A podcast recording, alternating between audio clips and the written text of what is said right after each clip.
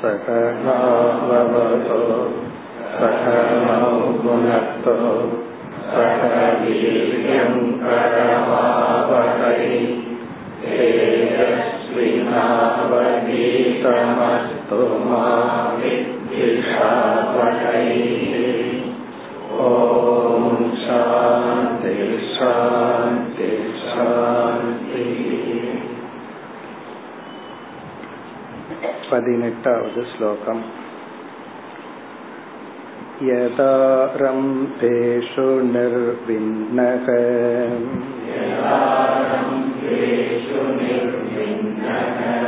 विरक्तसंयतेन्द्रियः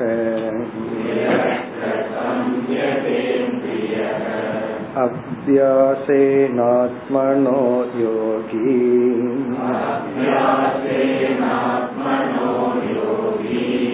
धारयेतचलं मनः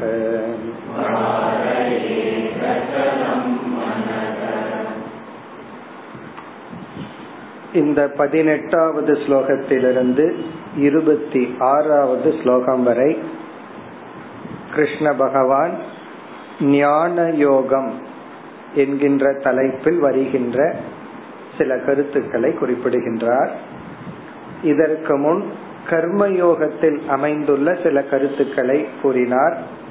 இதற்கு பிறகு பக்தி யோகத்தை பற்றி கூற இருக்கின்றார். இந்த ஞான யோகத்திலும் மனதை கட்டுப்படுத்துகின்ற அல்லது தியானம் என்கின்ற அம்சத்தை பற்றி பகவான் சில கருத்துக்களை பேச போகின்றார். யதா ஆரம்பேஷு நிர்விண்ணக விரக்தக. இந்த இடத்தில் ஞான யோகியை அறிமுகப்படுத்துகின்றார். ஆரம்பேஷு நிர்விண்ணக. இங்கு ஆரம்பக என்றால் கர்ம நிர்விண்ணக என்றால் வைராகியத்தை அடைந்தவன். கர்மத்தில் வைராகியத்தை அடைந்தவன். ஆரம்பேஷு நிர்விண்ணக. அப்படின்னா என்ன அர்த்தம்? ஞான யோகத்துக்கு தகுதியை அடைந்தவன். விரக்தக என்பது கர்ம பலனிலும் பற்றை விட்டவன் வைராகியத்தை அடைந்தவன். கர்மத்திலும் பற்றில்லை கர்ம பலனிலும் பற்றில்லை. அந்த அளவுக்கு மனதில் உயர்ந்தவன் பக்குவப்பட்டவன். சம்யதேந்திரியக இந்திரிய கட்டுப்பாட்டுடனும் இருப்பவன். என்ன செய்ய வேண்டும்? இரண்டாவது வரையில் கடைசி பகுதி தாரையே அச்சலம் மனக. மனக அச்சலம் தாரையே. மனதை அமைதியாக அசைவற்று வைத்திருக்க வேண்டும்.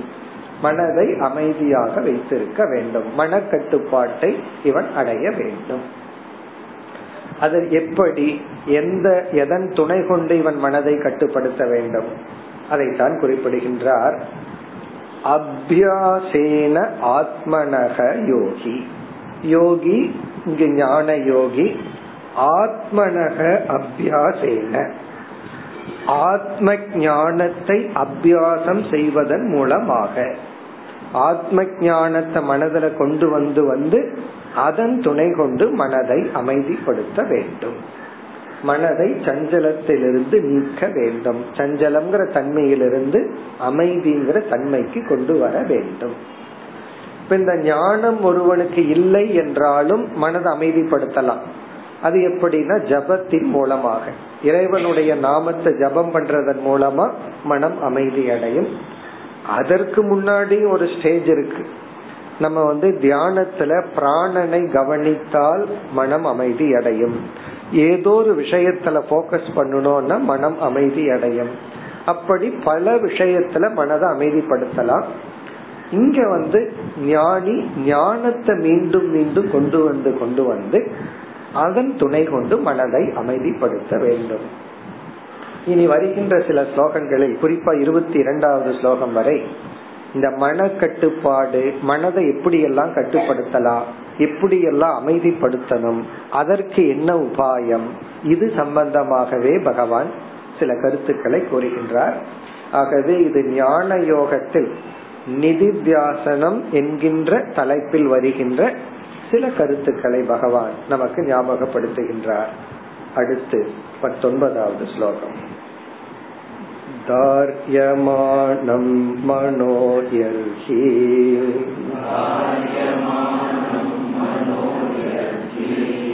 பிராமியத்தாஸ்வனவஸ்திதம்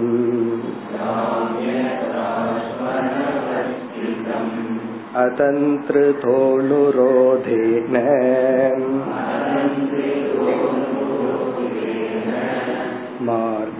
मार्गेणात्मवशं नयेत्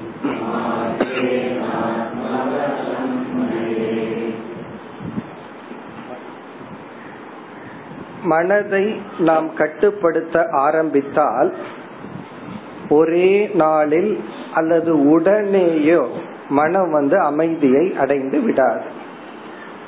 இப்ப சிலதெல்லாம் காலையில பண்ணோம்னா சாயந்தரம் முடிஞ்சிடும். அதே போல இந்த மனதை கட்டுப்படுத்துறதுங்கிறது சரி இப்ப ஆரம்பிச்சு ஒரு மணி நேரத்துல முடிச்சிடலாமா? அப்படிங்கிற விஷயம் அல்ல. இந்த மனதை கட்டுப்படுத்த ஆரம்பிக்கும் பொழுதுதான் மனமானது இரட்டிப்பாக அதனுடைய வேகம் அதிகரிக்கும்.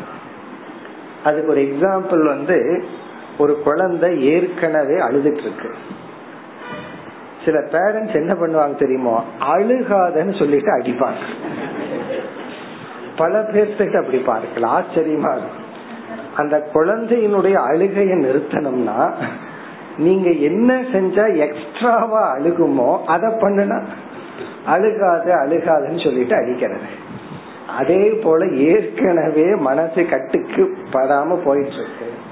அதை போய் கட்டுப்படுங்கன்னு பிடிச்சீங்கன்னா அதை விட இரட்டி பாகும் ஒரு இடத்துல யோக சாஸ்திரத்துல இந்த மாதிரி சொல்லப்பட்டிருக்கு. மனதின் வேகம் எப்ப அதிகம் அதிகம்னா அதை தடை செய்யும் பொழுது. இப்ப வேகத்தை தடை செய்யும் பொழுதுதான் அது வேகமானது அதிகரிக்கும். அது வந்து மனதினுடைய நேச்சர் மனதினுடைய தன்மை. ஆகவே இந்த மனதை அமைதிப்படுத்துறது அப்படிங்கிற விஷயத்துல சில அடிப்படையான அறிவு நமக்கு தேவைப்படுகின்றது. சில அண்டர்ஸ்டாண்டிங் சிலதெல்லாம் கொஞ்சம் நம்ம புரிஞ்சுக்க வேண்டியது ரொம்ப இருக்கு. அதுல சில முக்கியமான இந்த ஹிண்ட்னு சொல்லமே பாயிண்ட்ஸ் சொல்றமே அதெல்லாம் இங்க பகவான் நமக்கு சொல்ற இங்க என்ன சொல்கின்றார்? நீ என்னதான் முயற்சி செய்தாலும் உடனடியாக மனம் அமைதியை அடைந்து விடாது கட்டுக்குள் வந்து விடாது மீண்டும் மீண்டும் அதனுடைய இயற்கையின் அப்படி அது தேவையில்லாத விஷயத்த நினைக்கும். நமக்கே நல்லா தெரியுது இத நினைக்க வேண்டிய அவசியம் இல்லை. இத ஏன் நினைக்கிறேன்னு மனசு கிட்ட கேட்டா மனசுக்கே தெரியுது நினைக்க வேண்டியது தான் ஆனா நினைப்பேன். அதுக்கு என்ன நம்ம சொல்ல சில பேரு எனக்கு நல்லா தெரியுது செய்யக்கூடாதுன்னு ஆனா செஞ்சிட்டு இருக்கேன் அப்படின்பா நம்ம அவங்களுக்கு என்ன அட்வைஸ் பண்றது? ஒண்ணும் பண்ண முடியாது. காரணம் என்ன? அவங்களுக்கே தெரியுது செய்யக்கூடாது. ஏன் செய்யக்கூடாதுன்னு நம்ம சொல்றதை விட அவங்களுக்கு நல்லா தெரியும். ஆனாலும் அவர்களால செய்யாமல் இருக்க முடியல. அதே போலதான் மனமும். இப்ப இங்க பகவான் என்ன சொல்றார்? நீ கட்டுப்படுத்தப்படும் பொழுது மீண்டும் மீண்டும் மனமானது பழைய நிலைக்கு சென்று எவ்வளவுதான் பக்குவம் அடைஞ்சிருந்தாலும் அறிவு அடைஞ்சிருந்தாலும் அதன்படி அது செயல்படாமல் அதன் விருப்பப்படியே அது செயல்படும். அப்பொழுது என்ன செய்ய வேண்டும்? இந்த ஸ்லோகத்துல இதுக்கு அடுத்த ஸ்லோகத்தில எல்லாம் இது சம்பந்தமான கருத்தை சொல்றார். ஸ்லோகத்திற்குள் சென்றால் தாரியமானம் மனக. தாரியமான மனகன நாம் கட்டுப்படுத்தி கொண்டிருக்கும் பொழுது அப்படிப்பட்ட மனமானது அதாவது நம்ம கட்டுக்குள் வைக்க முயற்சி பண்ணிட்டு இருக்கிறோம். அப்படிப்பட்ட மனமானது எர்ஹி ஒரு கால் ஒருவேளை கண்டிப்பாக பிராமியத் ஆசு அனவஸ்திதம். ஆசு என்றால் மீண்டும் மீண்டும் பிராமியத் என்றால் அலை பாய்கின்றதோ. அலை பாய்ந்து கொண்டு அனவஸ்திதம் உன்னுடைய கட்டுக்குள் வராமல் இருக்கும் பொழுது. எப்பொழுது நீ கட்டுப்படுத்த வேண்டும் என்று முயற்சி செய்யும் பொழுது மீண்டும் மீண்டும் கட்டுப்படுத்தப்படாமல் அது அலைவாய்ந்து கொண்டு இருந்தால்.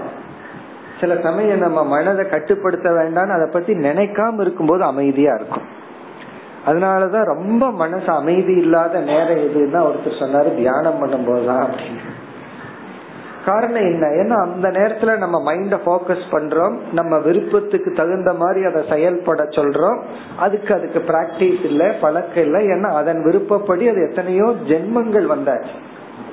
எத்தனையோ வருஷங்கள் கிடையாது. எத்தனையோ ஜென்மங்கள் அதை விருப்பப்படி அது வாழ்ந்து பழகியாச்சு. அப்படி இருக்கும்போது திடீர்னு வந்து நான் சொல்றபடி நீ கேட்கணும் அப்படின்னு சொன்னா அது எப்படி கேட்கும்? ஆகவே தாரியமான மனகனா நீ கட்டுப்படுத்தி கொண்டிருக்கின்ற மனமானது. நீ எந்த மனதை வந்து ஒழுங்குபடுத்தணும்னு நினைக்கிறியோ அந்த மனமானது எருக்கி ஒருவேளை இங்க ஒருவேளைனா கண்டிப்பாக பிராமியன் என்றால் அங்கும் இங்கும் அலைந்து கொண்டு ஆசு தொடர்ந்து அல்லது அடிக்கடி அனவஸ்திதம். அவஸ்திதம்னா ஒழுக்கமா இருக்கிறது. அனவஸ்திதம்னா உன்னிடம் இல்லாமல் அலைந்து கொண்டு இருந்தால். அது பழையபடி இருந்தால். அறிவு என்னதான் வந்தாலும் அந்த மனம் பழையபடி இருந்தால் பிறகு நம்ம என்ன பண்ணணும்னா ரொம்ப ஒரு முக்கியமான வேல்யூ சொல்றார். அதந்திருதக அதந்திருதக என்றால் சோர்வடையாமல் முடியாது என்று முடிவு செய்து விடாமல். நான் முயற்சி பண்ணி பார்த்தேன் இதெல்லாம் நம்மால முடியாது என்று முடிவு செய்யாமல். அதந்திருதக என்றால் இடைவிடாது. அல்லது சோர்வடையாமல் முழு முயற்சியுடன். இதுதான் மனதினுடைய தன்மை அப்படின்னு அக்செப்ட் பண்ணிட்டாவே நமக்கு அந்த டிஸ்கரேஜ் சொல்றமே டிஸ்கரேஜ்மெண்ட் இல்லாம. அதாவது நம்ம சோர்வடைதல் அல்லது வந்து நம்ம அந்த ஹோப்பை விட்ட இதெல்லாம் நம்மளால முடியாது அப்படி நினைக்காமல் தந்திருதக தொடர்ந்து. பிறகு என்ன சொல்றார் பகவான்? அனுரோதேன மார்கேன ஆத்மவசம் நயேத். இந்த இடத்துல பகவான் ரொம்ப ரொம்ப இன்டெலிஜென்டா சொல்லிட்டார். என்ன சொல்றாருன்னா அவரவர்களுக்கு அவரவர்களுடைய மனதுல இண்டிவிஜுவல் ஒவ்வொரு மனிதனுக்கும் ஏதோ ஒரு விஷயத்துலதான் பெரிய பலகீனம் இருக்கும். எல்லா பலகீனங்களும் ஒரே மனசுல இருக்காது. ஒருத்தருக்கு ஒரு உள்ள பலகீனம் இனி ஒருத்தருக்கு இனி உள்ள பலகீனம். ஒருத்தருக்கு ஒரு விஷயத்துல டிஸ்டர்ப் ஆகும் இனி ஒருத்தருக்கு இனி ஒரு விஷயத்துல டிஸ்டர்ப் ஆகும். சில பேர்த்துக்கு கோபம்ங்கிறது பலகீனமா இருக்கும். சில பேர்த்துக்கு பொறாமைங்கிறது பலகீனமா இருக்கும். சில பேர்த்துக்கு இந்த ரெண்டும் விட்டு ரெஸ்ட்லெஸ்னஸ் ஏதோ ஒன்று பண்ணணும் அப்படிங்கிறது பலகீனமா இருக்கும். அதனால யார் எப்படிப்பட்ட சாதனைய செய்யணும் அப்படிங்கறது நம்ம யூனிவர்சல சொல்ல முடியாது. அவரவர்களுடைய மனதை அவரவர்கள் உணர்ந்து கொண்டு என்னுடைய மனதுல எது பலகீனம்? சில பேர்த்துக்கு பேசிட்டே இருக்கிறது பலகீனமா இருக்கும். சில பேர்த்துக்கு பேசாம இருக்கிறது பலகீனமா இருக்கும். அப்ப என்னன்னா குரு கிட்ட போய் கேள்வியும் கூட கேட்காம அறிவை அடைய முடியாது. நாலு வார்த்தை பேசினா தான் நம்ம மனசை ஷேர் பண்ண முடியும் ஒரு அறிவை வாங்க முடியும். சில பேர்த்துக்கு அப்படி பலகீனம் இருக்கலாம். எது வேண்டுமானாலும் இருக்கலாம். அதனால இங்க பகவான் என்ன சொல்றார்? அனுரோதேன மார்கேன இங்க மார்க்கம்னா மனதை கட்டுப்படுத்துகின்ற வழி மார்க்கம். அந்த வழி எதுனா அனுரோதேனா அவரவர்களுக்கு எது உகந்ததோ அதுன்னு சொல்ற உனக்கு என்ன செஞ்சா மனது கட்டுப்படுமோ அதன் மார்க்கத்தை நீ எடுத்துக்கொண்டு ஆத்மவசம் நயே மனதை உன்னுடைய வசத்திற்கு கொண்டு வர வேண்டும். இங்க ஆத்மவசம் அப்படின்னா தன்னுடைய. தன்னுடைய வசத்துக்கு மனதை நயே என்றால் கொண்டு வர வேண்டும்.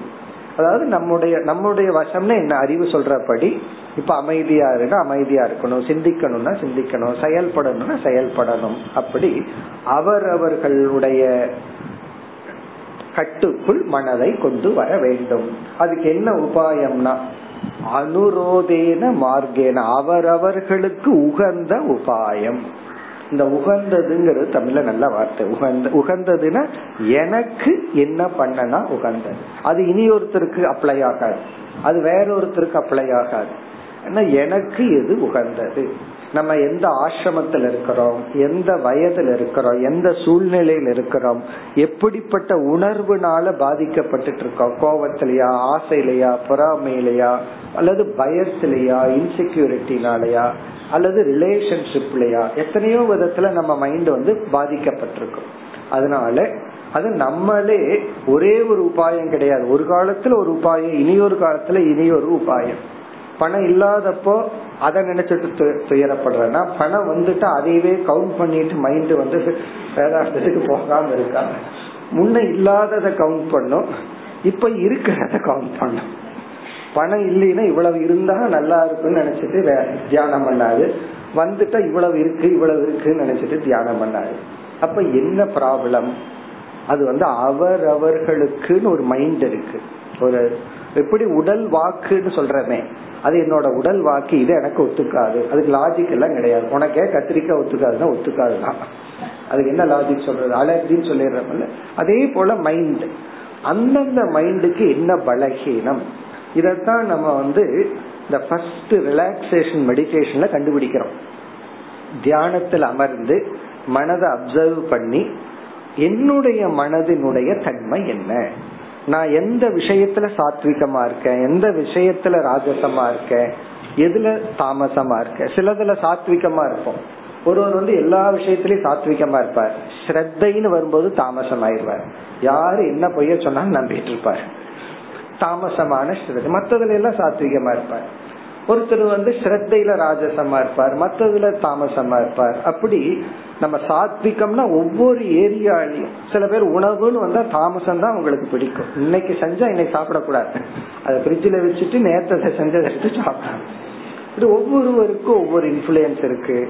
அப்ப இங்க பகவான் என்ன சொல்றார்? அவரவர்களுக்கு எது பலகீனமோ அதை கண்டுபிடிச்சு அதை நீக்கிறதுக்கான உபாயத்தையும் அவர்களே கண்டுபிடிச்சு அதுக்கு சாஸ்திரம் குரு எல்லாம் துணை செய்வார்கள். அதை கண்டுபிடிச்சு பிறகு என்ன பண்ணணும்னா நம்முடைய வசத்துக்கு மனதை கொண்டு வந்துதான் ஆக வேண்டும்.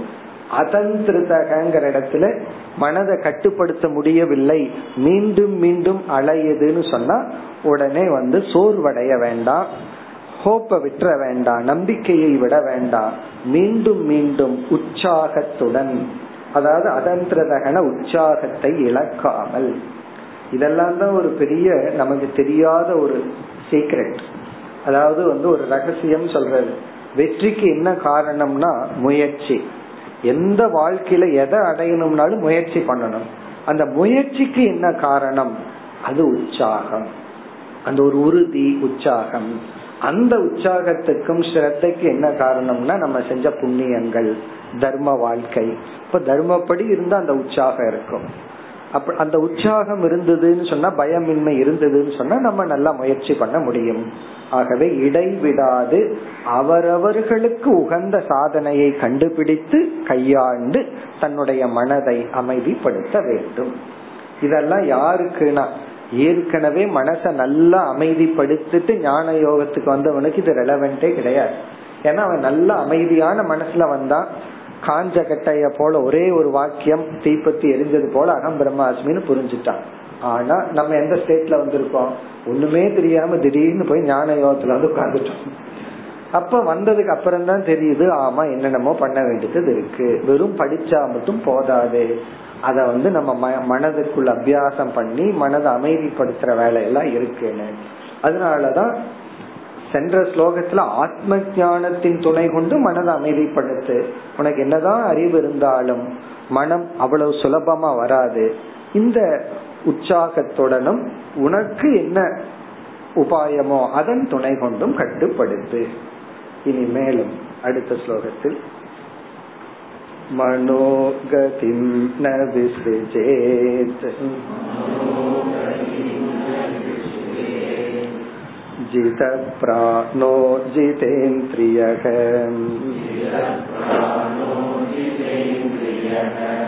सत्त्वसम्पन्नया बुद्ध्या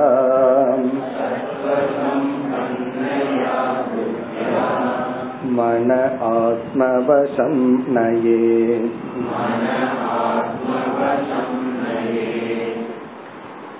இங்கும் பகவான் ஒரு அழகான கருத்தை கூறி பிறகு மேலும் மனதை கட்டுப்படுத்த சில உபாயங்களை கூறுகின்றார் இப்ப இந்த பாயிண்ட் வந்து நமக்கு ரொம்ப ரெலவென்ட் நமக்கு இந்த சாஸ்திரம் படிக்கிறவர்களுக்கு ரொம்ப ஒரு முக்கியமான கருத்து நம்ம சாஸ்திரத்துல என்ன சொல்றோம் குறிப்பா வேதாந்த சாஸ்திரத்துல எல்லாமே மித்தியா எதுவுமே நிலை இல்லை எதுவுமே சாரம் அல்ல எல்லாமே பொய் தான் அப்படின்னு வெளி உலகத்தை வேற சொல்லிடுறோம் உலகத்துல எதையெல்லாம் நீ பாக்கறையோ அதெல்லாம் மித்தியா. நீ அதை ரிஃபைன் பண்ணிட்டு இருக்காத. ஒருத்தர் வந்து வீட்டை ரொம்ப அழகா பாதுகாத்துட்டு இருந்தாருன்னா என்ன சொல்றோம்? இதுக்கே இவ்வளவு சிரமம் கொடுக்கற அது மித்தியா? அது அழிஞ்சு போக போகுது. இல்ல நான் அந்த மாதிரி கட்டியிருக்கேன். இருநூறு வருஷத்துக்கு அப்படியே இருக்கிற மாதிரி கட்டியிருக்கேன்னு சொன்னா என்ன சொல்லுவோம்? அதுக்குள்ள இருக்கிற நீ முதல்ல அழிஞ்சு போயிருவேன் அப்படின்னு சொல்லுவோம். அப்ப என்ன சொல்லுவோம்? எல்லாமே மித்தியாதான். எதுக்குமே இம்பார்ட்டன்ஸ் முக்கியத்துவம் கொடுக்க கூடாதுன்னு சொல்லுவோம். அப்படி சொல்லும் பொழுது இந்த உடலுக்கு நோய் வருது. இந்த உடல் வந்தாலும் உடல் விஷயத்துல என்ன சொல்லுவோம்? உடலும் மித்தியாதான் அப்படின்னு சொல்லுவோம். அடுத்த பாயிண்ட் மனம். கடைசியில் என்ன சொல்ல போறோம்? இந்த மனசும் மித்தியாதான். மனசும் பொய்ன்னு நீ ஒதுக்கணும் அப்படின்னு சொல்ல போறோம். அப்போ நம்ம எரியாம இந்த வேதாந்தம் குறுக்குல போய் எப்படி வேலை செய்யும் அப்படின்னா மனசு மித்தியாவாச்சே. மித்தியாவான மனசை போய் எதுக்கு ரிஃபைன் பண்ணணும்? இருக்கிறபடியே இருந்துட்டு வேண்டான்னு விட்டுட்டு போக வேண்டியது புதுசா அழகா வீட்டை புதுப்பிச்சு கடைசியில அது மித்தியாக புரிஞ்சுக்கிறது பொதுவா. முன்னாடியே அது பொய்யின்ட்டு விட்டுட்டு போக வேண்டியது வீட்டை கட்டி இடிக்கிறது போல அதே போல மனமும் மித்தியா அப்படின்னு சொன்னா அந்த மனதை ஏன் கட்டுப்படுத்தணும்? அதுக்காக நம்ம ஏன் உழைக்கணும்? அதன்படி இருந்துட்டு போட்டுமே. எப்படி அது பொய்ன்னு சொல்ல போறோம். அதாவது உடலை தூய்மைப்படுத்துன்னு சொல்லுவோம். கடைசியில உடலே அசுத்தம் உடலே நான் அல்லன்னு பற்ற விடணும்னு நம்ம சொல்றோம். அதே பிரின்சிபல் தானே மனதுக்கும். வெளியே இருக்கிற பொருள் மித்தியா அதுக்கு இம்பார்ட்டன்ஸ் கொடுக்க கூடாது அது அதன்படி இருக்கட்டும். அது வேற ஒரு தத்துவம். எதையும் டிஸ்டர்ப் பண்ணக்கூடாது அது அதன்படி இருக்கட்டும். அப்படின்னு சொன்னா மனசு அதன்படி இருக்கட்டும் அதுக்கு போய் ஏன் மெனக்கடணும்? கஷ்டப்பட்டு அதை அடக்கணும். இப்படி சில பேர் நினைக்க தோன்றும். அது இதெல்லாம் இயற்கை. நம்ம வேதாந்தத்துக்குள்ள வரும்போது இப்படி எல்லாம் தப்பா நினைச்சு அதை நம்ம கரெக்ட் பண்ணி ஆகணும். அதை இங்க பகவான் கரெக்ட் பண்றார். அப்படி வந்து அந்த மித்தியாங்கிற லாஜிக்க கொண்டு வந்து மனதை கட்டு பண்ற இடத்துல நீ அப்ளை பண்ணாத. என்ன தெளிவா சொல்ற மனோகதின் ந விசிறிச்சே மனோகதி அப்படின்னா மனதினுடைய சஞ்சல தன்மை. கதினா நேச்சர் மனோகதினா மனதினுடைய சஞ்சலம்ங்கிற தன்மையை ந விசிறிஜே நீ அதை அப்படியே விட்டு விடாதே. ந விசிறிஜேத்னா அதை கண்டுக்காம இருக்காத அப்படின்னு அர்த்தம். மைண்டுக்குன்னு ஒரு நேச்சர் இருந்ததுன்னா அது இருந்துட்டு போகட்டுமே அப்படின்னு கண்டுக்காம இருக்காத. அதை நீ கண்டு அதை நீ மாற்றியாக வேண்டும்.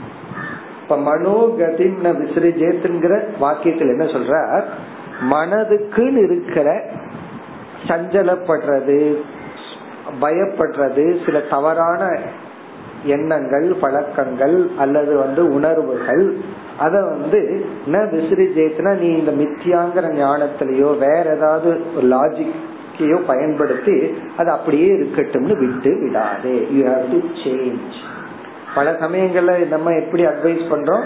எதையும் மாத்த முடியாது. அதை அப்படியே அக்செப்ட் பண்ணிக்கணும் சொல்றோம்.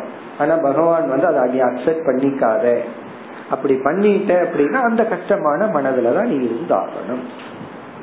அதாவது வந்து மித்தியா அப்படின்னு நம்ம என்னதான் சொன்னாலும் இப்ப உடலுக்கு ஒரு நோய் வருது. தலைவலி வருது. தலை மித்தியாங்கிறதுனால நம்ம வந்து தலைவலியோட இருப்போமா என்ன? உடனே என்ன பண்ணுவோம்? அதுக்கான ரெமெடிக்கு நம்ம போவோம். அதே போல மனது மித்தியாவாக இருந்தாலும் மித்தியான்னு சொன்னாலும் அடுத்த வேலைக்கு பசிதுன்னா சாப்பிடத்தானே சாப்பிடுறோம். எவ்வளவு நாள் உயிரோடு இருக்கணுமே அவ்வளவு நாள் என்ன பண்ணணுமோ அதை பண்றோம் அல்லவா? அதே போல மனோகதி விசிறிஜே என்றால் மனதினுடைய சஞ்சல தன்மையை அப்படியே விட்டு விடாதே. அத பார்க்காம அப்படியே ஒதுக்கி விடாதே. என்ன விசிறிஜேத்னா ஒதுக்கிடாத அப்படின்னு என்ன?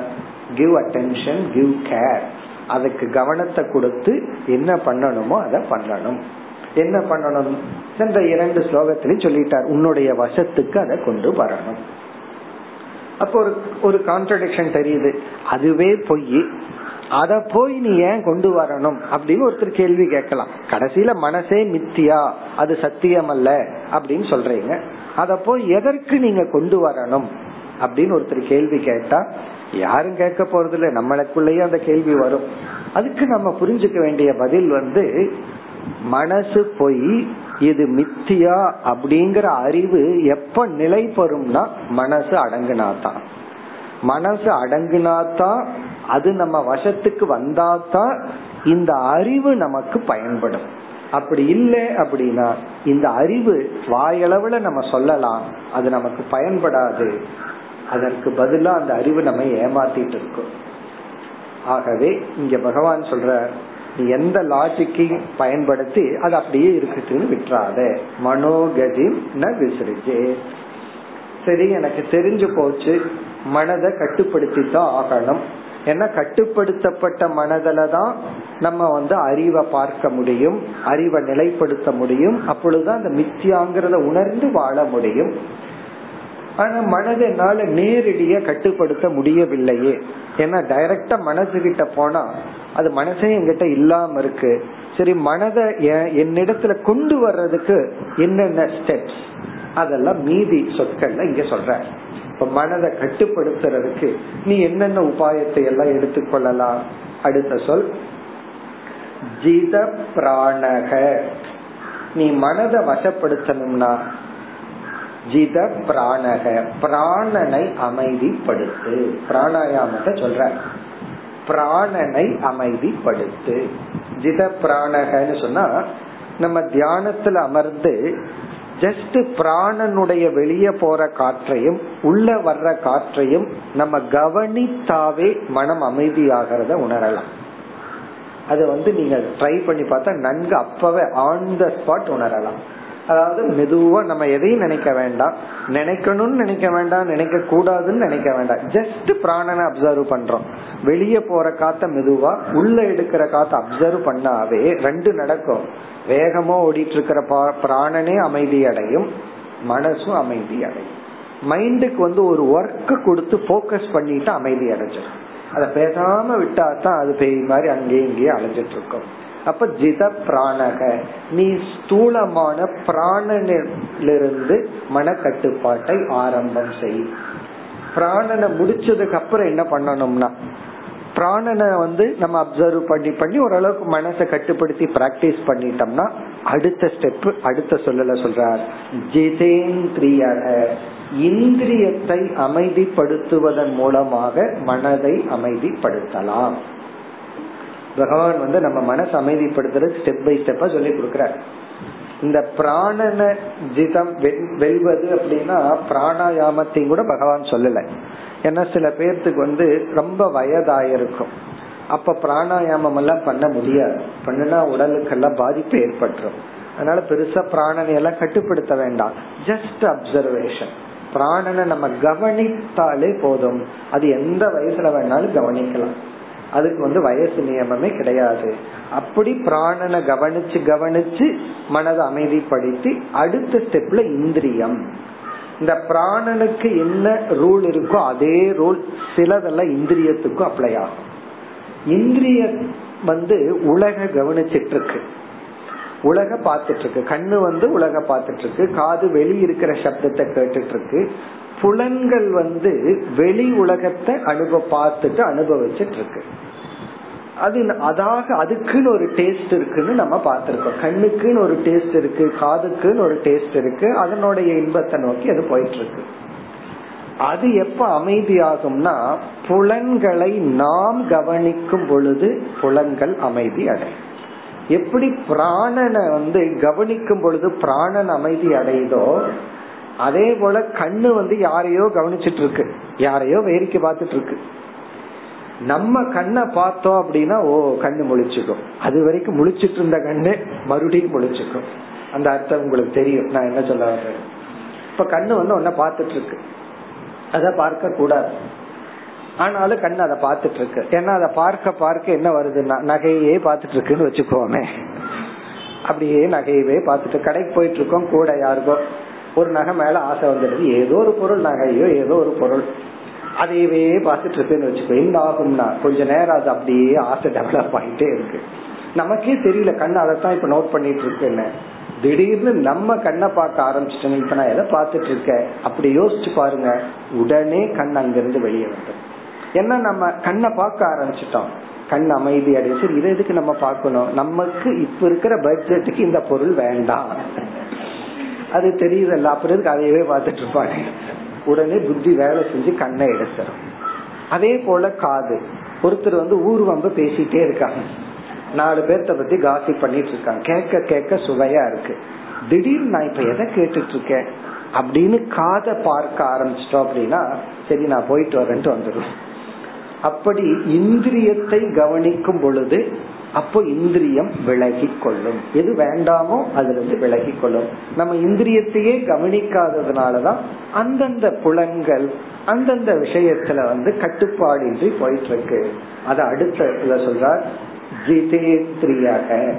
நீ இந்திரியத்தை கவனிப்பதன் மூலம் இந்திரிய கட்டுப்பாட்டை அடைந்தால் உன்னுடைய மனம் அமைதி அடையும்.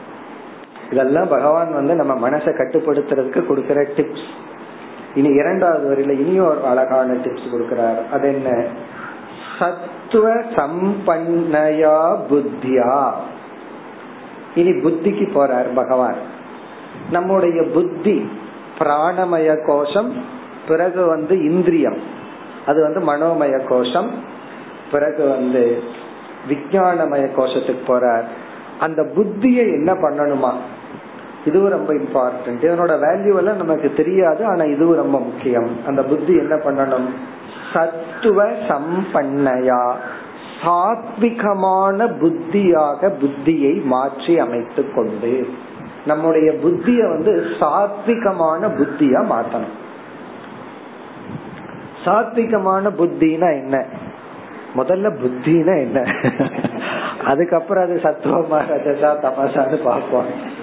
அப்ப புத்தினா என்ன? அதுவே புரியலையேன்னா புத்தி என்பது பொருள்களை சூழ்நிலைகளை பிரித்து காட்டுவது. புத்தி அப்படின்னா பிரித்தல். இது அதுன்னு பிரிக்கிறதுக்கு பேர் புத்தி. இது நல்லது கெட்டது தர்மம் அதர்மம். இவன் வந்து உண்மைய சொல்றான் பொய்ய சொல்றான். இதுல இவ்வளவு உண்மை இருக்கு இவ்வளவு பொய் இருக்கு அப்படின்னு பிரிக்கிறதுக்கு பேரு புத்தி. அதாவது பிரிச்சு புரிஞ்சுக்கிறது. அதாவது ஒரு ஜட்ஜ்மெண்ட் பண்ணதே ஒரு முடிவு எடுக்குமே அப்ப பிரிச்சு ஒரு முடிவு எடுக்கிறதுக்கு பேரு புத்தி. இந்த புத்தி வந்து தாமசமாக பிரிக்கலாம் தாமசமாகவும் முடிவெடுக்கலாம். இப்ப ஒருத்த வந்து இந்த மது இருக்கு ஆல்கஹால் இருக்கு. அது எதை குடிச்சாலும் இவன் போற இடம் ஒண்ணுதான். இருந்தாலும் பிரிக்கிறான் இந்த பிராண்ட் நல்லா இருக்கும் அந்த பிராண்ட் நல்லா இது என்னன்னா இதுவும் புத்தி தானே? அவங்களுக்குள்ள அட்வைஸ் பண்ணிப்பான் இதெல்லாம் எடுக்காத இந்த பிராண்டுக்கு போ. இதுக்கு என்னால எக்ஸாம்பிளே கொடுக்க முடியாது எனக்கு தெரியாது. அது என்ன பிராண்டு ஆனா பிரிச்சுக்கிறாங்கல்ல அப்படி இந்த பிராண்டுக்கு போ அந்த இது புத்தி தானே. இது என்ன புத்தினா தாமசமான புத்தி. நீ போன இடம் எப்படிப்பட்ட இடம் அதுல போய் நீ பிரிச்சு என்ன பிரயோஜனம்? இவர் பெரிய இன்டெலிஜென்டா இவர்கிட்ட கேட்டுக்குவார் எது எந்த பிராண்டு நல்லா இருக்குன்னு? அவனை கேட்டா தெரியும். என்ன பண்றது? இதெல்லாம் தாமசமான லெவல்ல பிரிக்கிறது. அதே போல ராஜசம் அதே போல வந்து சாத்விகம். அப்படி சாத்விகமாக புத்தியை உயர்த்தி பிரிக்கிறது எல்லா லெவல்லையும் பண்ணுது. நம்ம எந்த லெவல்ல எதை போய் பிரிக்கணும்? அப்படி சரியாக புரிந்து கொண்டு. இப்போ சாத்விக சம்பன்னம் அப்படின்னு சொன்னா புத்தியை சாத்விகமாக மாற்றி அந்த சாத்விகமா புத்தி மாறணும் அப்படின்னா அதுக்கு சில உபாயம் எல்லாம் இருக்கு. அந்த புத்திக்குள்ள ஒரு பணிவுங்கிறது வரணும். அறிவு அடையணும். யார் சொன்னாலும் நான் கேட்டுக்கணும். ஏன்னா ஒரு புத்தி வந்து அறிவு அடையணும்னா அது கேட்கிற மனநிலை வரணும். நீ சொல்றது என்ன? நான் சொல்றது என்ன? குழந்தைங்க சொன்னா பெற்றோர் கேட்க கூடாதுன்னு பெற்றோர் முடிவு பண்ணி வச்சிருக்காங்க. அதுக்கு ஒரு காரணம் இருக்கு. நீ சொல்லி கேட்கறது நான் என்னன்னு. குழந்தைங்க என்ன முடிவு வச்சிருக்காங்க? நீங்க நான் தான் வளர்ந்துட்டேனே நீங்க சொல்லி நான் என்ன கேட்கறது? அப்படின்னு. அப்ப என்னன்னா இப்படி வந்து யாரு சொல்லி நான் ஒவ்வொருத்தருக்கும் ஒவ்வொரு லாஜிக் இருக்கு. குழந்தை கிட்ட கேட்டா ஒரு லாஜிக் அது சரியா படும் நமக்கு பெரியவங்க கிட்ட கேட்டா அது நமக்கு சரியா படும் என்னன்னா நான் யாரு சொன்னாலும் கேட்க மாட்டேன். அந்த ஒரு கர்வம் எல்லாம் போய் ஒரு பணிவு வந்து அறிவை அடைவதற்கான சில தகுதிகளை எல்லாம் அடைஞ்சு ஒரு சாத்விகமாக நம்ம புத்திய எடுத்துக்கொண்டு வச்சுட்டோம்னா புத்தி சாத்விகமா இருந்தா பிறகு இந்திரியத்தையே சாத்விகமாயி பிராணனை அமைதிப்படுத்தி இதெல்லாம் பண்ண என்ன ஆகும்னா இவ்வளவும் செஞ்சு கடைசியில் என்ன சொல்றார்? மனக ஆத்மவசம் நயே. இப்படியெல்லாம் நீ பிராக்டிஸ் பண்ணி மனக மனதை ஆத்மவசம் நயே. உன்னுடைய வசத்துக்கு மனதை கொண்டு வர வேண்டும். உன்னுடைய கட்டுக்குள் மனதை கொண்டு வர வேண்டும். அதாவது என்னுடைய மனசை நான் பார்க்கும்போது எனக்கு என் மனசு மீது கோபம் வரக்கூடாது. இப்ப எப்படி வரும்னா இந்த உலகத்துல எனக்கு ரொம்ப கோபப்பட்டு வெறுக்கக்கூடிய பொருள் எதுனா நம்ம மனசுதான். பார்க்காத வரைக்கும் பார்த்துட்டோம்னா பார்க்கலினா தெரியாது. பார்த்துட்டோம்னா தெரிய ஆரம்பிச்சிடும். ஏன்னா என்னுடைய மனசு இவ்வளவு தூரம் எனக்கு எகெயின்ஸ்டா இருக்கா? அப்படின்னு தோணும். அப்படி இல்லாமல் என் மனசை பார்க்கும் போதே பரவாயில்ல அப்படியே தட்டி கொடுக்கற மாதிரி இருந்ததுன்னு வச்சுக்கோமே. அதுக்கு மேல என்ன வாழ்க்கையில் அடையிறது இருக்கு? என் மனசு மீதே எனக்கு கோபம் இல்லைன்னா காரணம் என்ன? நம்ம மனசோட நம்ம எல்லா நேரம் இருக்கிறோம். இப்ப யார பார்த்தா கோபம் வருமோ அவங்களோட எவ்வளவு நேரம் இருக்கிறோமோ அவ்வளவு நேரம் கஷ்டம் தானே. அதனாலதானே காலையில ஆபீஸுக்கு ஒடியாந்துடுறாங்க இல்லைன்னா ஆபீஸுக்கு தள்ளி விட்டுறாங்க காரணம் என்ன அவனால பாத்துட்டு இருக்க முடியாது. சில பேர் வீட்டை வந்து தூங்குறதுக்குன்னு மட்டும் வச்சிருக்காங்க. காரணம் என்ன? இரிட்டேஷன் ஒருத்தருடைய பிரசன்ஸ்லயே எனக்கு பிடிக்கல அப்படின்னா அந்த பிரசன்ஸ்ல எப்படி நான் சந்தோஷமா இருப்பேன்? என்னோட மைண்டோட பிரசன்ஸே எனக்கு பிடிக்கலன்னா நான் எப்படி சந்தோஷமா இருக்க முடியும்? இங்க ஆத்ம வசம்னு சொன்னா அந்த மனதினால் நான் சந்தோஷமா இருப்பேன். என் மனசின் மீது எனக்கு குறை இல்லை. இப்படிப்பட்ட ஒரு நிலையை நயே கொண்டு வர வேண்டும். இப்ப இந்த ஸ்லோகத்துல பகவான் சொன்ன கருத்து மனசு அப்படியே சும்மா விட்டுறக்கூடாது. அது அப்படியே வேதாந்தம் பேசிட்டு அதை அப்படியே விட்டுறாதீர்கள். அதை நம்ம கட்டுப்படுத்தி தான் ஆகணும். ஏன்னா கட்டுப்படுத்தப்பட்டாதான் இந்த மித்தியாங்கிற அறிவு உண்மையிலேயே நமக்கு பாசிட்டிவா வேலை செய்யும். பிறகு வந்து பிராணன் இந்திரியம் புத்திய சாத்விகமா மாற்றுதல் இப்படிப்பட்ட துணை கொண்டு மனதை அமைதிப்படுத்த வேண்டும். இனி இதே கருத்தை தான் மேலும் பகவான் அடுத்த இரண்டு ஸ்லோகங்களிலும் கூறுகின்றார் இருபத்தி ஒன்று एष वै परमो योगः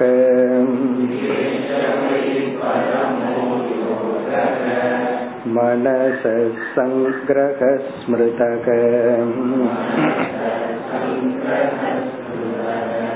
कृतयज्ञत्वमन्विच्छन्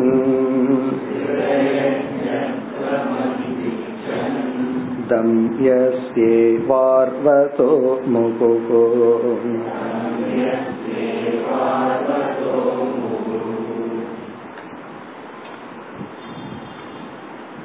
ஏஷக வை பரமோ யோகக பகவான் வந்து நம்ம மனதை அமைதியா வச்சிருக்கணும் ஆரோக்கியமாகவும் கட்டுப்பாடுடனும் வச்சிருக்கணுங்கிறதுக்கு ரொம்ப முக்கியத்துவம் கொடுத்து பேசுறார். அது என்ன சொல்றார்? இப்படி மனத ஆத்ம வசத்துல வச்சுக்கிறது தான் ஏஷக. ஏஷகன இந்த மாதிரி நம்ம மனசை நெறிப்படுத்தி ஒழுங்கா வச்சுக்கிறது தான் பரமோ யோக பெரிய யோகம் பெரிய சாதனை. இதுக்கு மேல யோகமே ஒண்ணு கிடையாது. அந்த ஏஷகங்கிறத விளக்குறார். மனசக சங்கிரக சங்கிரகம்னா நெறிப்படுத்துதல் ஒழுங்குபடுத்துதல் மனசக. மனதை ஒழுங்குபடுத்துதல் ஆன இந்த யோகமானது இதுதான் பரமோ யோக உள்ளதுக்குள்ளேயே மேலான ஹையஸ்ட் டிசிப்ளின் அல்லது அச்சீவ்மெண்ட் வாழ்க்கையில அடையக்கூடிய பெரிய லட்சியம் என்னன்னா மனதை ஆரோக்கியமாக ஒழுங்காக வைத்திருத்தல். முதல்ல அதுக்கு முன்னாடி உடம்ப ஆரோக்கியமா வச்சுக்கணும். உடலை ஸ்தூல உடலை வந்து ஆரோக்கியமா வச்சுக்கணும். அதாவது பத்து பேர்த்த அடிக்கிற அளவுக்கு நமக்கு ஸ்ட்ரென்த் வேண்டாம். அல்லது பத்து பேர்த்துக்கிட்ட அடி வாங்குற அளவும் ஸ்ட்ரென்த் வேண்டாம். காரணம் என்னன்னா அடி வாங்குற மாதிரி நம்ம நடந்துக்க வேண்டாம் அவ்வளவுதான். பிறகு எதுக்கு ஸ்ட்ரென்த் வேணும்னா ஒழுங்கா நம்ம உடம்ப தூக்கிட்டு நடந்து போய் நம்ம ருட்டீனை பண்ற அளவுக்கு ஸ்ட்ரென்த் இருந்தா ஓரளவுக்கு ஆரோக்கியம் இருந்தா போதும். அதே போல மனமும். அதாவது பெரிய சித்திகளை அடையிற அளவுக்கு மனசை நம்ம கட்டுப்படுத்த வேண்டாம். அல்லது மனசுக்குள்ளேயே சாப முட்டை யாரோ எரிஞ்சு போற அளவுக்கு நமக்கு ஸ்ட்ரென்த் வேண்டிய அவசியம் கிடையாது. அதே சமயத்துல நீ நல்லா இரு மழை பெய்யினா பெய்யணுங்கிற அளவுக்கு நமக்கு ஸ்ட்ரென்த் வேணுங்கிற அவசியம் கிடையாது. அதெல்லாம் பகவான் பாத்துக்குவார் நம்ம என்னதான் ஸ்ட்ரென்த் ஒரு மனசு வச்சா ஆயிரம் பேர் பாவம் பண்ணிட்டு இருந்தா எப்படி மழை பெய்யும்? அப்படி அதுக்கெல்லாம் நமக்கு வேண்டாம். ஜஸ்ட் நம்மளுடைய சாதாரண வாழ்க்கைக்கு எந்த எதுல அப்ளை ஆகணுமோ அதுக்கு அப்ளை ஆகிற அளவு மனசை ஒழுங்குபடுத்தி வச்சிருந்தா போதும். அதனால பகவான் சொல்றார் ஏஷக மனசக நிகிரக இந்த மனதினுடைய கட்டுப்பாடு ஒழுக்கம் இருக்கே அதுதான் பரமோ யோக மிக மிக உத்தமமான சாதனை.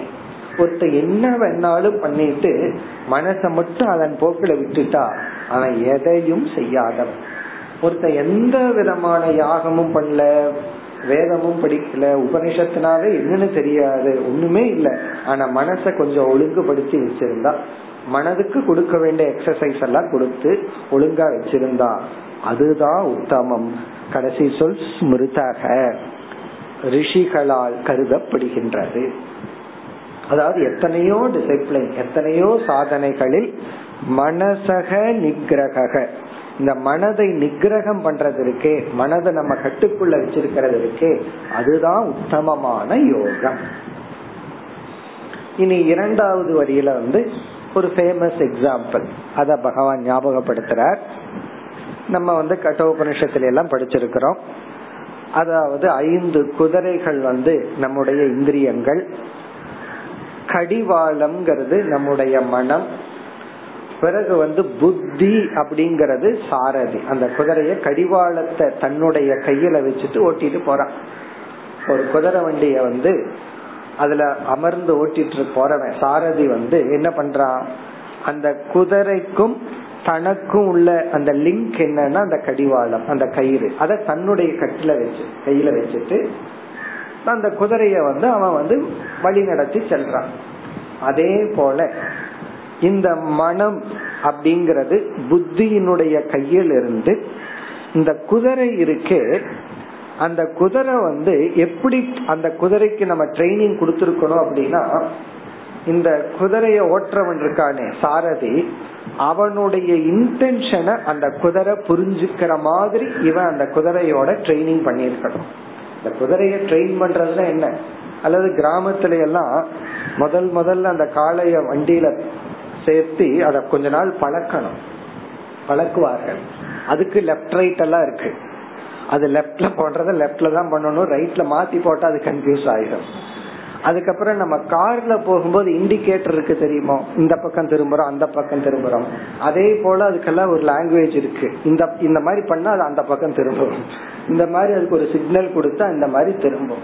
அப்ப என்ன நடக்குதுன்னா அந்த குதிரைகளோ காளையோ அதை ஓட்டுறவனுக்கு அதுக்கு ஒரு லாங்குவேஜ் டெவலப் ஆகும் அதான் ட்ரெயினிங் இவன் இந்த சிக்னல் கொடுத்தா சவுண்ட் சிக்னலும் இருக்கு. அதே போல அந்த கயிற்றுலயும் சில சிக்னல் இருக்கு. அந்த மாதிரி பண்ணான்னா அது கரெக்டா திரும்பும் கரெக்டா நிற்கும். நிக்கிறதுக்கு சிக்னல் இருக்கு. இல்லைன்னா அது போயிட்டே இருக்குமே. அப்ப திரும்புறதுக்கு நிக்கிறதுக்கும் ஒரு கிராமத்துல ஒருத்தருக்கு வண்டி இருக்கு நான் பார்த்திருக்கேன். ரிவர்ஸ்லயும் கூட போகும். நான் இருக்கிற இடத்துக்கு பக்கத்துல வரும் அவ்வளவு ட்ரைனிங் ரொம்ப ஆச்சரியமா இருக்கும். அது ரிவர்ஸ்னா அது ரிவர்ஸ்ல போகும். அதுக்கப்புறம் வந்து அவர் மண்ணை போட்டு விட்டுருவார். ஒரு கிலோமீட்டருக்கு அந்த பக்கம் மண்ணை போட்டு விட்டுட்டு அனுப்பிச்சுட்டுருவார் அது பாட்டுக்கு நேரம் போகும் ஒழுங்கா வீடு போய் சார் ஒரு கிலோமீட்டர். அது பாட்டு போகும் என்ன ட்ரெயினிங் இதெல்லாம் என்னன்னா அதாவது அந்த குதிரையோ அல்லது அந்த காளையோ அதை ஓட்டுறவனுக்கும் அதுக்கு ஒரு உள்ள அண்டர்ஸ்டாண்டிங் அதனுடைய இவருடைய இன்டென்ஷனை அவன் புரிய வைக்கிற மாதிரி ட்ரெயின் பண்ணியிருக்கார். இந்த எக்ஸாம்பிள் இந்த இடத்துல பகவான் சொல்ற அதாவது அந்த குதிரை எப்படி இருக்கணும்னா அதை ஓட்டுபவனுடைய இன்டென்ஷனை புரிஞ்சிட்டு செயல்படுற மாதிரி இருக்கணும். இதுல ரெண்டு பேர்த்துக்கும் பங்கு இருக்கு. அந்த குதிரைக்கும் புத்தி கொஞ்சம் இருக்கணும் புரிஞ்சுக்கணும். எதமான சொல்றத புரிஞ்சுக்கணும்னு இவனும் புரிஞ்சுக்கிற மாதிரி ட்ரைனிங் கொடுக்கணும். அந்த மாதிரி ட்ரைனிங் கொடுத்து அந்த வண்டியில போனா அது எப்படி இருக்கும்? அப்படித்தான். அதுதான் லைஃப் அதத்தான் இங்க பகவான் சொல்ற அதாவது வந்து உன்னுடைய அந்த அந்த கரணம்னு சொல்ற எல்லாமே இருக்கு. இந்திரியங்கள் பிராணன் உடல் மனம் இதெல்லாம் ஒரே ஒரு சீரா இருக்கணும். எதை போல அப்படின்னா இந்த குதிரையை ஓட்டுபவனுடைய இன்டென்ஷனை புரிஞ்சிட்ட குதிரை எப்படி செயல்படுதோ அது போல அப்படின்னு சொல்ற. இரண்டாவது வரியில் ஹிருதயக்ஞத்துவம் அன்விச்சன் தம்யஸ்ய இவ அர்வதோ முகுகு. அர்வதக அப்படின்னா குதிரை அர்வான் அப்படின்னா குதிரை. தம்யஸ்ய அப்படின்னா அந்த விதத்தில் அடக்கப்பட்டிருக்க வேண்டும் ட்ரைனிங் இருந்திருக்கணும். ஹிருதயஜத்துவம் அன்விச்சன். ஹிருதயஜத்துவம்னா இன்டென்ஷன் நம்ம மனசில் இருக்கிற பாவனை ஃபீலிங் உணர்வு. ஹிருதயம் அப்படின்னா மைண்ட் ஞ அப்படின்னா அதில் இருக்கிற அறிவு. ஹிருதயஜத்துவம் அப்படின்னா ஒரு குதிரையை ஓட்டுபவனுடைய மனத்தில் இருக்கிற இன்டென்ஷனை அன்விச்சன் புரிந்து கொண்டு அந்த குதிரையானது செயல்படுவதை போல. ஒரு ஹார்ஸ் அல்லது ஒரு புல்லட் ஒரு மாடா காளையா இருக்கலாம். அதை நம்ம வந்து வண்டியில ஓட்டும் பொழுது நம்மளுடைய இன்டென்ஷனை புரிஞ்சுக்கிற மாதிரி நம்ம வந்து நடத்துறோம். அதுதான் ட்ரைனிங்னு அர்த்தம். இப்படி ஹிருதயஜத்துவம் அன்விச்சன் அப்படின்னு அன்விச்சன்னா புரிந்து கொண்டு ஹிருதயஜத்துவம்னா ஓட்டுபவனுடைய இன்டென்ஷன் லெப்ட்ல போக சொல்றானா ரைட்ல போக சொல்றானா வேகமா போக சொல்றானா மெதுவா போக சொல்றானா இது எல்லாம் அது புரிஞ்சுக்கணும் அந்த குதிரை. புரிஞ்சுக்கிற மாதிரி ரெண்டு பேர்த்துக்குள்ள ஒரு டெவலப்மெண்ட் அண்டர்ஸ்டாண்டிங் இருக்கு. அது போல மனசு எதை புத்தி எதை சொல்லுதோ அத மனசு கேட்கணும். மனசு எதை பார்க்க சொல்லுதோ அதை பார்க்கணும். எதை பார்க்க வேண்டாம்னு சொல்லுதோ அதை பார்க்க கூடாது. பல சமயம் ஷாப்பிங் போகும்போது இதை மட்டும் வாங்கிட்டு வர்றேன்னு சொல்லிட்டு அது இருந்திருக்காது மீறி எல்லாம் வாங்கிட்டு வந்து காரணம் என்ன? அந்த இந்திரியங்கள் அந்த பொருளை பார்த்த உடனே நம்ம பணத்தை அதுக்கு மட்டும் வச்சிருப்போம். அது அடுத்த வாரம் ஸ்டாக் வரும்னு சொல்லியிருப்பாங்க. நம்ம அடுத்த வாரம் வர வேண்டியது தானே. இருக்கிற பணத்தை எல்லாம் வேற ஒன்று வாங்கிட்டு வந்துருவோம். காரணம் என்ன? நமக்கு வந்து அந்த கட்டுப்பாடு இல்லை அந்த பொருளை பார்த்த உடனே இப்ப நமக்கு அது தேவையா? நமக்கு இருக்கிற சூழ்நிலையில அது அவசியமா? இல்ல பணமே இருந்தாலும் அந்த பொருள் நமக்கு அவசியமா? யோசிக்கிறது. ஜஸ்ட் ஒரு ஃபேன்சி வாங்கலாம் வாங்கணும். இதெல்லாம் என்னன்னா அந்த ஒரு அண்டர்ஸ்டாண்டிங் இல்லாதது. இப்ப இங்க சொல்ற ஹிருதயஜத்துவம் அன்விச்சன் அதாவது ஓட்டுபவனுடைய மன உணர்வை புரிந்து கொண்டு தம்யசிய கட்டுப்படுத்தப்பட்ட அறுவதக குதிரையை போல முகுகு மீண்டும் மீண்டும் நாம கட்டுப்படுத்தி ட்ரெயின் பண்ணி நம்ம மனச வந்து சங்கிரகம் பண்றதுதான் பரமக யோக இனி அடுத்த ஸ்லோகத்துல இந்த வேதாந்தத்தின் ஞானத்தை கொண்டு எப்படி மனசை கட்டுப்படுத்தலாம்? அந்த நிதித்தியாசனத்தை பகவான் உபதேசிக்கின்றார். இருபத்தி இரண்டு. साङ्ख्येन सर्वभावानाम्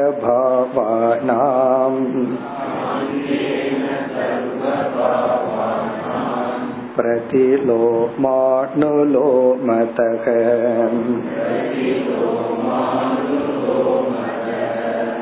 भवाप्ययावनुध्याये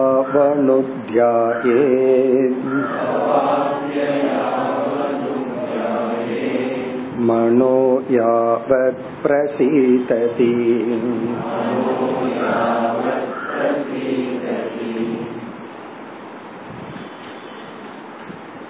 மீண்டும் நம்முடைய மனதை அமைதிப்படுத்த ஒரு உபாயத்தை பகவான் குறிப்பிடுகின்றார் எல்லா விதமான மன சஞ்சலத்துக்கும் காரணம் நாம இந்த வெளியில பார்த்து இருக்கிற பொருள்களினுடைய உண்மை அப்படிங்கிற ஒரு தன்மை தான் அது ரியல் அப்படிங்கறது தான் நம்மளுடைய எல்லா விதமான மன சஞ்சலத்துக்கும் காரணம்.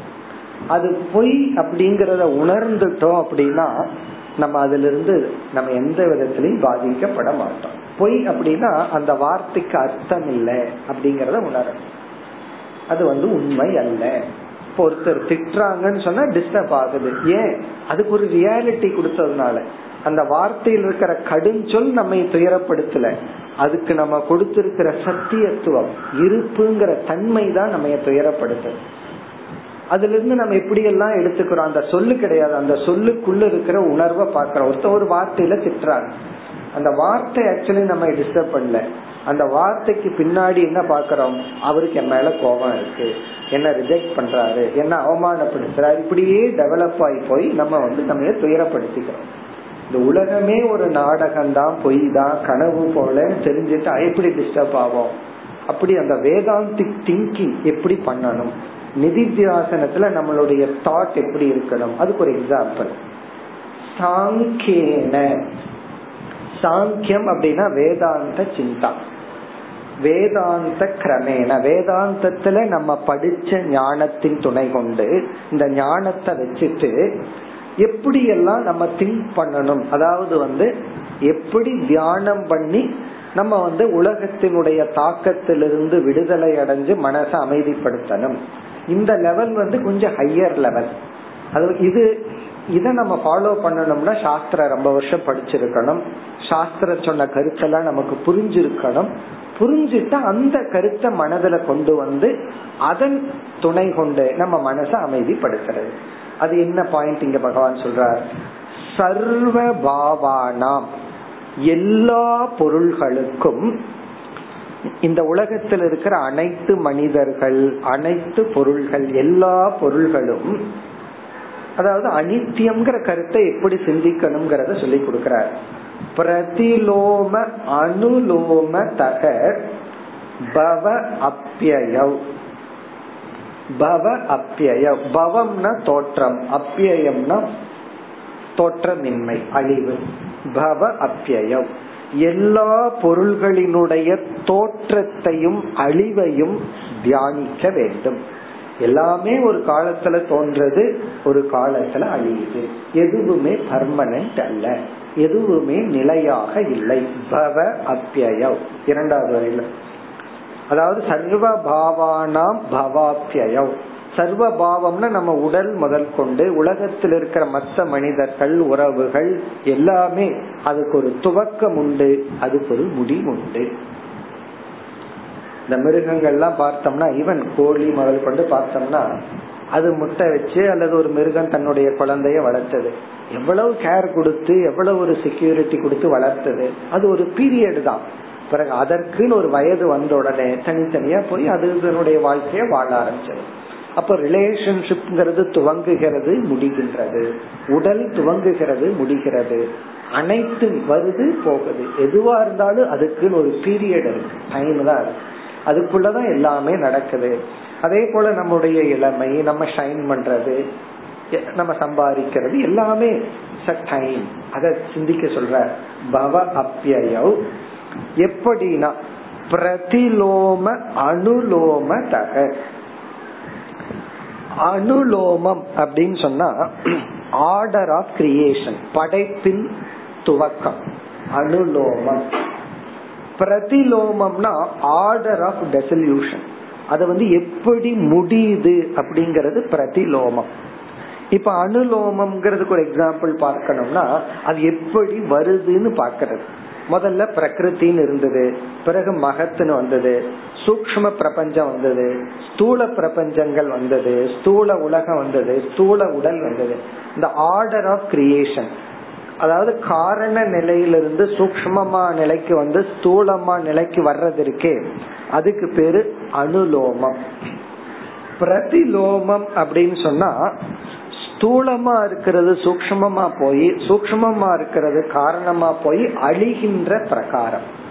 அதாவது உற்பத்தி கிரமம் வந்து அனுலோமம் அழிகிற கிரமம் வந்து பிரதிலோமம். அதுக்கு வேறொரு எக்ஸாம்பிள் சொன்னா இந்த உடலையே சொல்லலாம். இப்ப இந்த சரீரம் வந்து கர்ப்பத்துக்குள்ள அனுலோமம் எப்படி எல்லாம் ஒவ்வொரு மாதத்துல என்னென்ன வளர்ச்சி அந்த வயிற்றுல நமக்கு வருது. நம்ம உடல் வளர்ச்சியை எடுக்குது. அப்படியே எடுத்து அந்த ஒரு பத்து மாதத்துக்குள்ள முழு உடலா மாறுது. இது வந்து அனுலோமம். பிறகு இந்த உடல் உலகத்துக்குள்ள வந்த உடனே அதனுடைய வளர்ச்சி எப்படி இருக்கு? அது வந்து அனுலோமம். ஒரு குறிப்பிட்ட வயது ஒரு இருபத்தஞ்சு வயசு வரைக்கும் அதுக்கு மேல வளர்ச்சி எல்லாம் நின்னுடும் அதுக்கு மேல அந்த ஒரு வளர்ச்சி இருக்க பிறகு என்னன்னா அது ஸ்டேபிளா கொஞ்சம் வருஷத்துக்கு இருக்கும். அதுக்கப்புறம் என்ன ஆகும்னா ஒரு ஐம்பத்தஞ்சு அறுபது வயசுக்கு மேல பிரதிலோமம். அப்படியே ஒவ்வொன்னா அதனுடைய சக்தியை இழந்துட்டு வரும். அனுலோமம்னா அது அதுக்கு அவ்வளவுதான் டைம் ஒவ்வொரு உடலுக்குன்னு பகவான் டைம் வச்சிருக்காரு. ஆமைக்குன்னா ஒரு இருக்கு எறும்புக்கு ஒரு வயசு இருக்கு மனுஷனுக்கு ஒரு வயசு இருக்கு. Order of dissolution order of destruction அது எப்படி அழிகின்றது? இத வந்து சாங்கியன வேதாந்த சிந்தனையுடன் வேதாந்தத்தின் சிந்தனையுடன் அனைத்து பாவங்கள் அனைத்து பொருள்கள் உடல்கள் எல்லாத்துக்குமே பிரதிலோம அனுலோம தக. ஒரு படைப்புங்கும் போதே படிப்படியா தான் அது அந்த ஸ்டேஜுக்கு வருது. அழிவுன்னு திடீர்னு வர்றதில்ல. அதுவும் படிப்படியா தான் வருது. ஈவன் நம்ம நெருப்புல போட்டாலுமே உடனே எலும்பு வேகாது. முதல்ல முடியெல்லாம் எரியும். அதுக்கப்புறம் இந்த உடம்பு தசை எரியும். அதுக்கப்புறம் தான் எலும்பு எரியும். அப்புறம் தான் சாப்பிடலாம் அப்படி ஒரு அழிவுமே படிப்படியா தான் இருக்கு. இது எல்லாமே இறைவன் உடைய கிரியேட் பண்ண ஒரு ஆர்டர் அப்படின்னு வேதாந்தத்தின் துணை கொண்டு இந்த உலகத்தினுடைய நிலையாமையை அனித்தியத்துவத்தை சிந்தித்து எதுவரைக்கும் சிந்திக்கணுமா? யாவத் மனக பிரசீததி. எவ்வளவு தூரம் நீ சிந்திச்சா உன் மனசு அமைதி அடையுமோ அதுவரை. யாவத்னா அதுவரை மனக பிரசீததி. மனம் அமைதி அடைந்து விடுகிறதோ. மனசு முழுமையா அமைதி அடைஞ்சதுக்கு அப்புறம் நீ வந்து இப்படி எல்லாம் சிந்திச்சிட்டு இருக்க வேண்டாம். மரணத்தையும் நினைக்க வேண்டாம். பிறப்பையும் நினைக்க வேண்டாம். அதுக்கப்புறம் எதுவுமே உனக்கு அவசியம் கிடையாது. அதனாலதான் ஞானிக்கு வைராக்கியம் கூட கிடையாது. எதுக்கு வைராக்கியம்? மோகம் இருந்தா தானே வைராக்கியம். மோகமே இல்லைங்கும் போது எதுல வைராக்கியம்? எதுக்கு வேதாந்த சிந்தனை? வேதாந்தத்துக்கு ஆப்போசிட்டா ஏதாவது உள்ள வந்தா தானே? இவன் எல்லாமே புரிஞ்சுட்டு மனசு முழுமையா அமைதி அடைஞ்சதுக்கு அப்புறம் இதுக்கு வேதாந்த சிந்தனை. ஆகவே நிதித்தியாசனமும் ஒரு சாதனை தான். அதுவும் நிக்கணும். எது வரையினா? மனம் அமைதி அடையும் வரை. அப்ப யாவத் பிரசீததினா எதுவரை மனசு அமைதி அடையுதோ அதுவரை இப்படியெல்லாம் சிந்தித்து சிந்திச்சு மனசை அமைதிப்படுத்தணும். இப்படி பதினெட்டாவது ஸ்லோகத்தில் ஆரம்பிச்சு இதுவரை மனதை பற்றியே பேசினார். மேலும் அடுத்த ஸ்லோகங்களில் இருபத்தி ஆறு வரை மீண்டும் நிதித்தியாசனம் அல்லது ஞான யோகத்தை பற்றியே பேசுகின்றார். அடுத்த வகுப்பில் தொடர்வோம். ஓம் போர் நம போர் நமிதம் போர் போர் पूर्णस्य पूर्णमादाय पूर्णमेवावशिष्यते ॐ शान्ति शान्ति शान्ति